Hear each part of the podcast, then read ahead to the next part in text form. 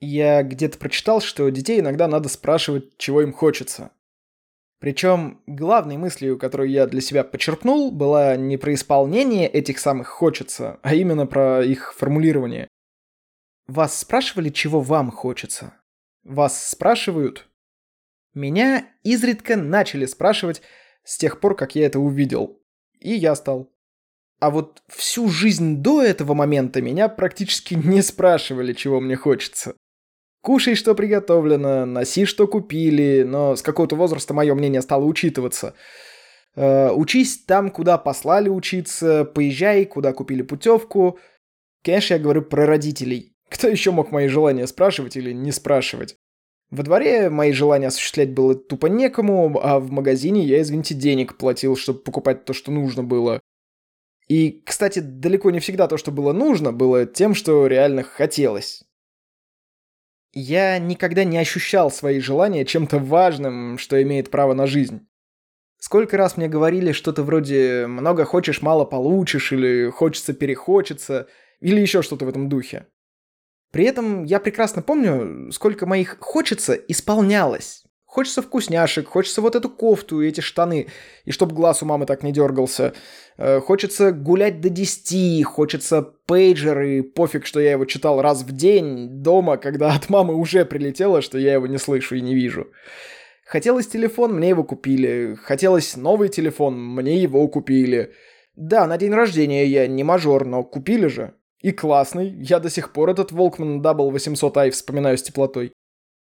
Но это все были желания поверхностные. Вкусняшки — это понятное дело. Одежда сама по себе не была моей хотелкой, но право выбирать и сам выбор были для меня важны. Но адекватный мальчишка не может реально хотеть себе одежду. Я вообще терпеть не могу выбирать новую одежду. Сейчас вон Декатлон ушел, так я привычные штаны заказывал по интернету, потому что на них есть такие карманы, какие мне нужны, и штаны того кроя и качества, которые меня устраивают. То есть желание контролировать свои вещи не было желанием помодничать. Это было желание не стать хрячиком-задротом, которого в 16 лет мама одевает как куколку, не знаю. Пейджер у меня появился тогда, когда у одноклассников уже сотовые потихоньку были, а самый крутой телефон в классе, тот самый Волкман, у меня был примерно неделю. Через неделю пришел одноклассник с каким-то более крутым телефоном. Вообще, конечно, я попал в мажорскую школу при довольно строгих в материальном плане родителях, и вот это было печально. Но на самом деле меня не волновала, собственно, моя материальная жизнь. Меня волновало то, что я был на социальном дне в коллективе, в котором обязан был находиться. И вот эти мои желания не то что не учитывались, меня в них упрекали. И я могу понять почему. У мамы и стиралка появилась, когда я уже уехал от нее, то есть денег на красивую мажорскую жизнь тупо не было. И мои хотелки, а иногда и требования, воспринимались как укор в ее сторону. отец просто не баловал никого, тоже позиция. Тем более нас у него трое, на такую ораву красивой жизни как-то не напасешься. Сейчас я вообще не знаю, что делать со своими желаниями. Оказывается, они настолько важны, что фактически диктуют мою жизнь. Хочу я того или не хочу, отслеживаю это или не отслеживаю. Я заметил, что если о своих желаниях знать, относиться к ним уважительно и честно, то они вполне могут стать целями, и их вполне можно достичь.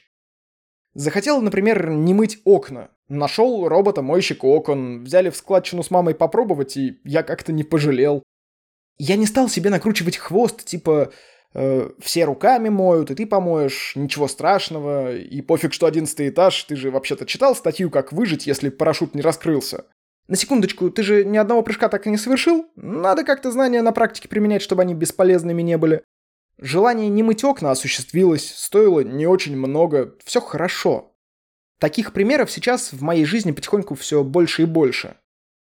Мне кажется, люди вокруг уже прошли этот этап еще в детстве. Это я такой недоразвитый, который только знакомится со своими желаниями, э, учится их признавать, честно ставить себе цель и не сворачивать с пути к этой цели. Но есть такие цели, которые кажутся неосуществимыми. Например, я хочу поехать на море минимум на месяц, чтобы валяться там на пляже, нажраться всяких вкусностей и насквозь пропитаться морской водой. Я водоплавающий, мне надо. Но я понимаю, что на море в одного я поехать не смогу, надо брать семью. Я понимаю, что не хочу на Черное море, например. Я бывал там в подростковости, и оно навсегда получило для меня статус грязного. И даже если там все уже чисто и замечательно, я уже туда не хочу. И я понимаю, что я не вывезу деньгами вывести семью на море, а значит море для меня мечта пока что неосуществимая. И таких неосуществимых мечт много. Их количество угнетает, и в этом есть большая проблема. Получается такой замкнутый круг. Я могу начать копить на море, но когда через год я увижу, что накопил, скажем, одну двадцатую часть, я нахрен сдуюсь и куплю на эти деньги что-то более осуществимое, ну, вроде шаурмы.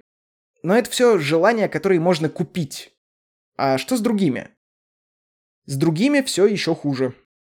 Я понимаю, что в дневное время мои желания учитываются в третью очередь после желаний моих детей. Не, мы правда стараемся ограничивать детей в пожирании нашего времени и стараемся отбиться от двух маленьких лангольеров, но получается пока неубедительно. В дневное время я себе не очень предоставлен, а в ночное предпочитаю, блин, спать. Иногда, а на деле довольно часто, я стараюсь жить так, как хочу во время детского сна, ну, то есть ночью. От этого я часто не высыпаюсь. А не выспавшийся я – это довольно поганый и мерзотный человек, которому к тому же надо быть еще и родителем. В этом огромная моя родительская боль. Но все же детей своих я люблю гораздо больше, чем свои желания. Поэтому, как родитель, я, во-первых, рядом, а во-вторых, надеюсь, неплох, а то и вовсе хорош. Этого я хочу гораздо больше, чем иметь возможность спокойно попить кофе с женой или потупить в стену, ну или просто выспаться. А между желанием провести время с любимой женщиной и желанием, чтобы любимая женщина была в порядке, я выбираю второе, поэтому часто остаюсь один, пока она выгуливает свою голову. Таких желаний много, они разные. В тех, которые касаются меня одного, я ограничен только временем. А в тех, которые касаются меня плюс кого-то еще, я ограничен еще и желанием этих самых плюсов. Но мои желания важны. Они диктуют мою жизнь, поэтому я часто впадаю в какую-то апатию из-за того, что исполняются они не настолько часто, как я хочу. От этой апатии есть один рецепт, который мне подошел. Во-первых, нужно найти желание партизана, которое я не замечаю и которому не придаю значения. Это желание, как правило, важнее, причем гораздо, чем то, от которого мне грустно. Очень важно найти это желание партизана, познакомиться и понять, насколько оно важно. Во-вторых, нужно честно прогрустить тот факт, что мои желания попали в конфликт. Тут вариантов много. Я тоже умею выгуливать свою голову, например – или просто попить кофе на балконе, или что-то еще такое, где я могу побыть наедине со своей грустью. Да даже выговориться кому-то, кому не все равно, и кто сможет остаться в позитиве после потока моего говностроения. Рецепт небольшой, всего два шага, но он нифига не простой. Мои желания жрут меня гораздо быстрее, чем я с ними справляюсь, и быстрее, чем я жру сам себя. Я уже давно раб своих желаний и что-то Спартаком себя не ощущаю. Пойду, что ли, кофе сварю.